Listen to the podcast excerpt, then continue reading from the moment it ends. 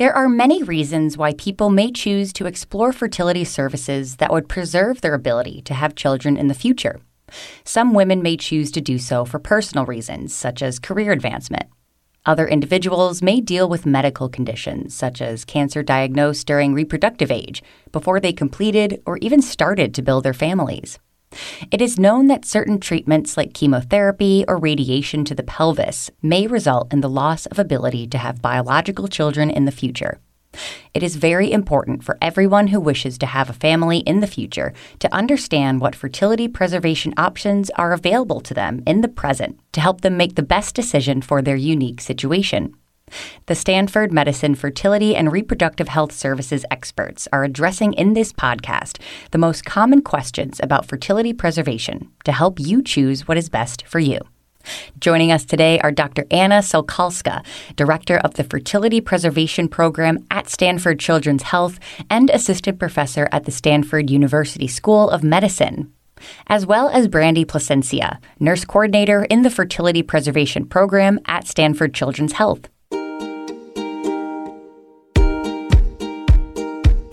This is Health Talks from Stanford Children's Health. I'm your host, Caitlin White. We'll start with you, Doctor. What types of patients seek the fertility and reproductive health program services at Stanford Children's Health?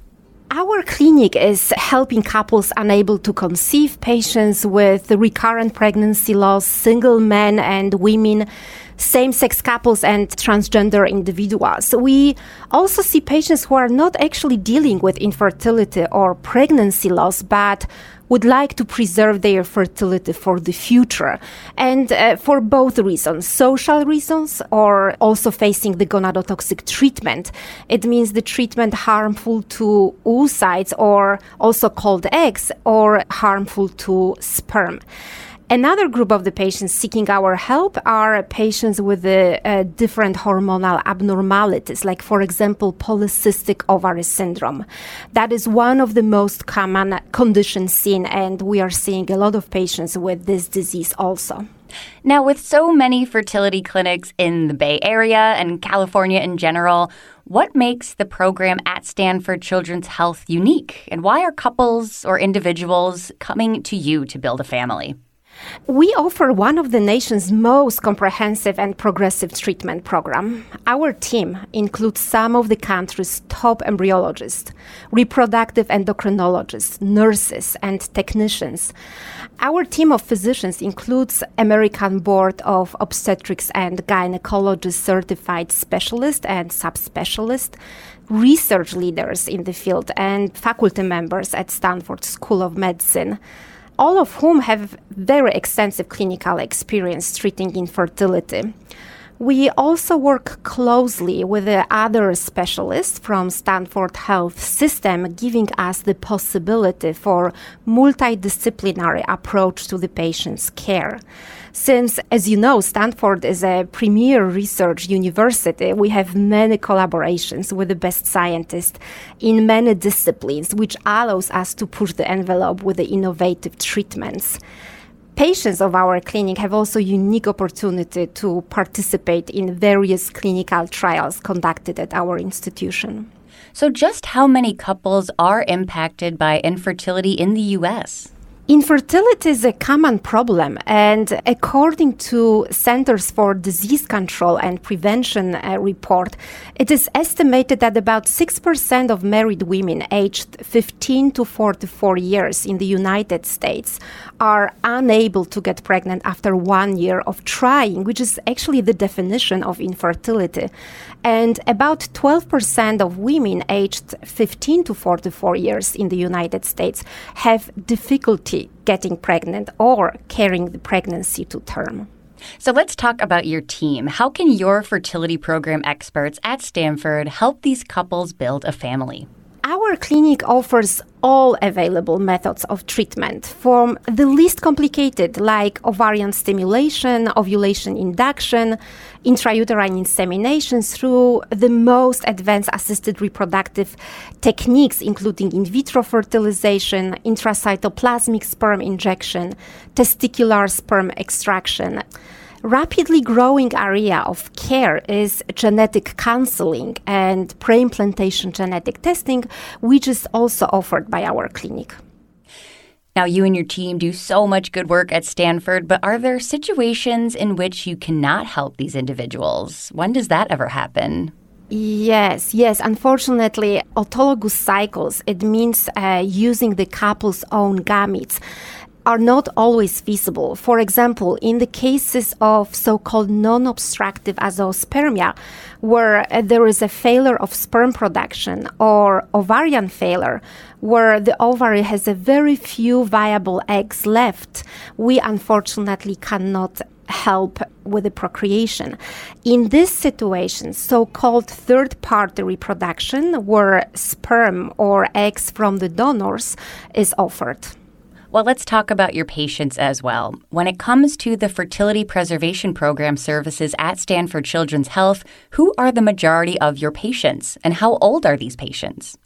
The main group of patients are the ones diagnosed with the different types of cancers requiring chemotherapy, radiation, or surgery potentially affecting their ability of having their own biological children in the future. I would like to stress that cancer survivors are also welcome in our clinic. They may not always realize that cancer treatment may not lead to infertility immediately, but may make their window of fertility much narrower and they may reach the menopause sooner. In that situation, they may consider fertility preservation after chemotherapy if they are not ready at that moment to start a family. We also offer fertility preservation to transgender patients before gender affirming hormonal therapy. Also, patients with a genetic susceptibility to cancers, like, for example, BRCA mutation or Lynch syndrome, are encouraged to see us. And also, more and more young females are considering social or so called elective fertility preservation to be able to focus on professional career and delay childbearing. We are seeing patients as young as few months old and up to late in the reproductive years. You touched on my next question already. You know, I have a friend who her husband had testicular cancer, and while he's fine now, they are looking into alternative methods of reproduction and preservation. Can you focus on how cancer treatment impacts one's ability to build a family, and why does this happen? That is actually a very good question. Why do we even talk about fertility preservation? So, as you know, each woman is born with a certain number of eggs. At the time we are born, the number of oocytes in our ovaries is about half a million to two millions. Around the time of the first menstruation is about three to five hundred thousand, and this number only goes down with age. And unfortunately, there is no way to stop it, no way to reverse it or slow it down.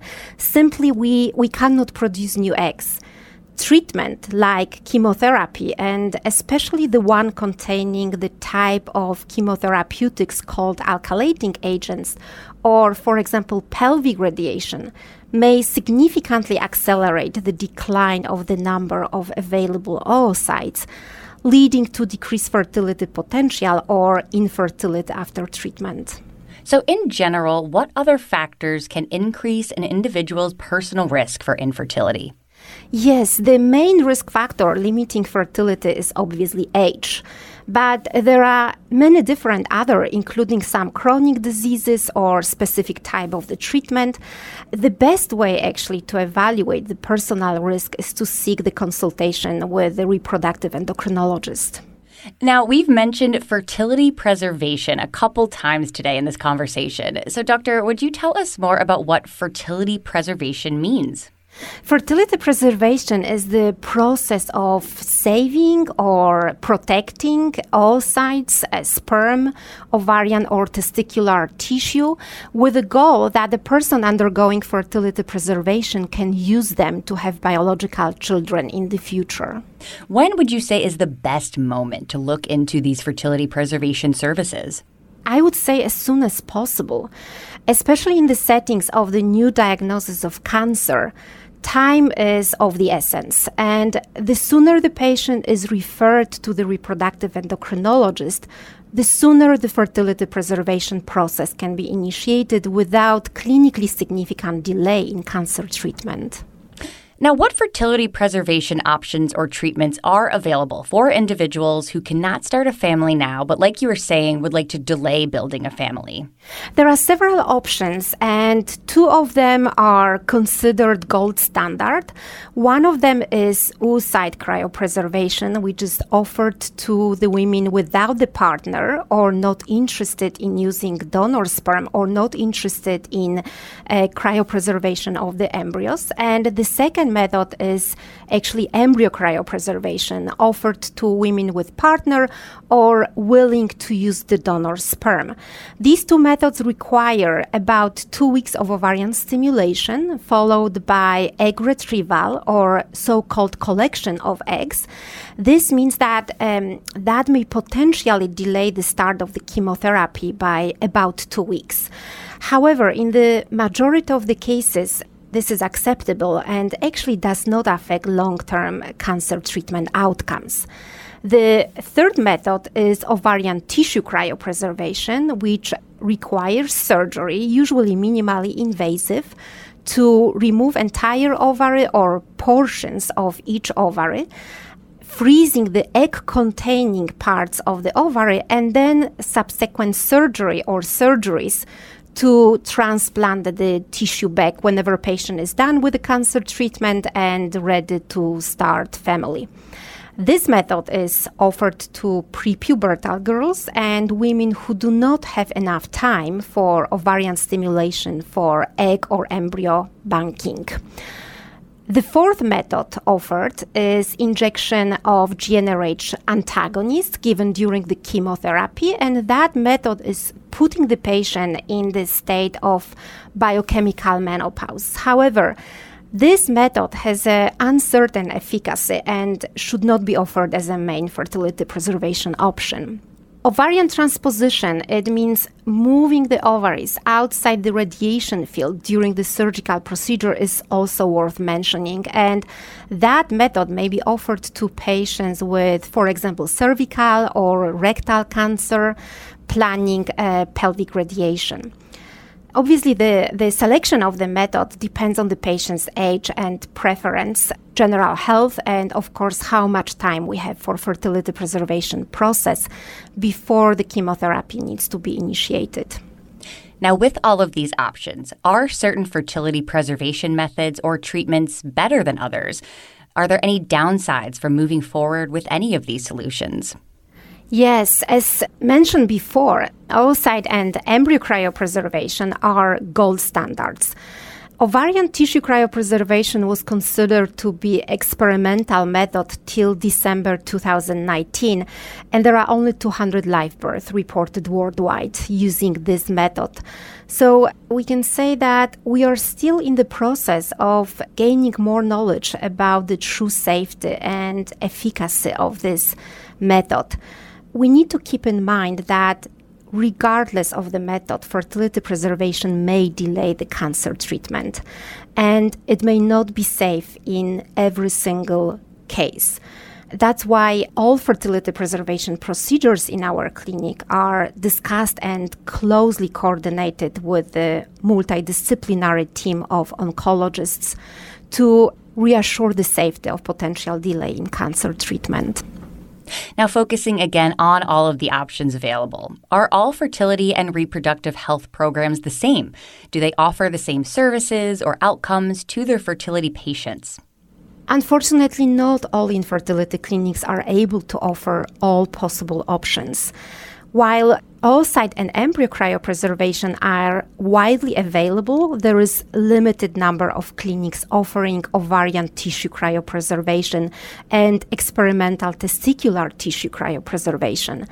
The oncofertility program at Stanford was one of the first established in USA, and we, we do have extensive expertise in all procedures, and we also offer comprehensive multidisciplinary care. So, just how many people choose to preserve their ability to build a family based on your experience at Stanford Children's Health? Our clinic sees a significant number of patients for both elective, as I said before, social fertility preservation, and fertility preservation in the setting of the diagnosis requiring gonadotoxic treatment. Our goal is to see the second group of patients, since I mentioned this before, the time is of the essence, within 24 to 48 hours from the moment we have received the referral. Now, you mentioned that some patients start their fertility journey pretty early on. So, just how long does fertility preservation last? Well, actually, both oocytes and embryos can be cryopreserved for many years before they are used. Do most of the individuals who choose to preserve their ability to build a family manage to do so when desired? Based on your experience, what is the likelihood of this happening? Yes, so the main obstacle is the time and the general health condition of the patient. Not in all cases it is safe to postpone the chemotherapy and proceed with the fertility preservation process. And wrapping up here, doctor, what is your success rate at Stanford Children's Health? Success rates vary and depend on many factors, including the clinic performing the procedure, the infertility diagnosis, and the age of the woman undergoing the procedure.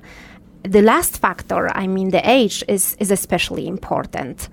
CDC and SART, which is the Society for Assisted Reproductive Technology, publish assisted reproductive technologies success rates for all fertility clinics in the United States, and they are actually easily available online. However, I would strongly recommend to interpret these numbers with caution and knowledge that some of the clinics are not accepting patients with a poor prognosis, making their success data looking better than the others. This is called cherry picking the best prognosis patients, and our clinic accepts all patients. Well, thank you so much for joining us today, Doctor. Now moving to Brandy. For individuals interested in fertility preservation services, what is the investment they're looking at? You said it right. It is an investment, an investment in the future for most of these individuals. The financial commitment depends on the insurance plan that a patient has. Some employers offer fertility services as a covered benefit, while others do not, so the costs can vary widely. In general, individuals may pay a few thousand dollars out of pocket for fertility preservation in case their insurance doesn't cover it. However, every case is unique, so it's best for those interested to check in with our financial coordinator and their insurance plan. You mentioned this cost does vary on a case by case basis, but what is impacting this estimate? Yes, exactly. As mentioned earlier, every situation is unique, and the cost does vary from patient to patient. It's important to have a consultation with one of our fertility experts to determine the best options for your fertility treatment, as this will impact the estimate of cost. Another important piece of information that listeners should know is that California passed Senate Bill 600 in October 2019, and it requires most insurance carriers to cover services for fertility preservation in the setting of a diagnosis or treatment that may cause infertility. While this law is in place, not all insurance companies are aware of it, and because of this, we assist in appealing denied claims for these patients. To help navigate these financial questions, we encourage you to talk with our knowledgeable financial counselors, as they can help to address your insurance questions, provide estimates, and explain benefits. So, how does one get started if they're interested in pursuing the fertility preservation solutions that we discussed earlier? Patients who are interested in seeking fertility preservation services at our clinic can get in touch with us by calling our clinic at 650 498 7911. They can also ask their provider to submit a referral or even email our team. The email address is fertilitypreservation at stanfordchildrens.org. Our amazing team of patient navigators will educate and assist you in registering for an account and scheduling an appointment. If a patient has a new diagnosis of cancer or needs immediate fertility preservation, the team will reach out to me directly, given that I am the nurse coordinator for the fertility preservation program. Our goal is to contact these patients and schedule a consultation within 24 to 48 hours of receiving the referral. We understand that the sooner a consultation is scheduled and options are discussed, the sooner the cancer treatment can begin. And Brandy, what other fertility services are available at Stanford Children's Health for your patients? Do fertility patients need to deliver at Stanford Children's Health, or can they choose a local obstetrician and hospital? Dr. Sokalska covered really well the broad variety of services that we can offer at Stanford Children's Fertility and Reproductive Health. In addition to those mentioned, we also have a genetic counselor who can educate patients about genetic abnormalities and testing their embryos. Regarding your second question, while it's not required to be a Stanford Children's Health patient or use our obstetricians, we have many experts available with which we are collaborating closely with. Patients may find beneficial being consulted and followed by our maternal fetal medicine providers who have extensive expertise in managing high risk pregnancies.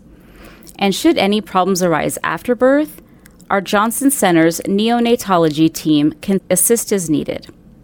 The other benefit of delivering at Stanford Children's Health in the case of a high risk pregnancy is that we're in close proximity to the adult hospital, and our teams collaborate very well together on highly complex cases to ensure the best outcomes for both the parent and the baby.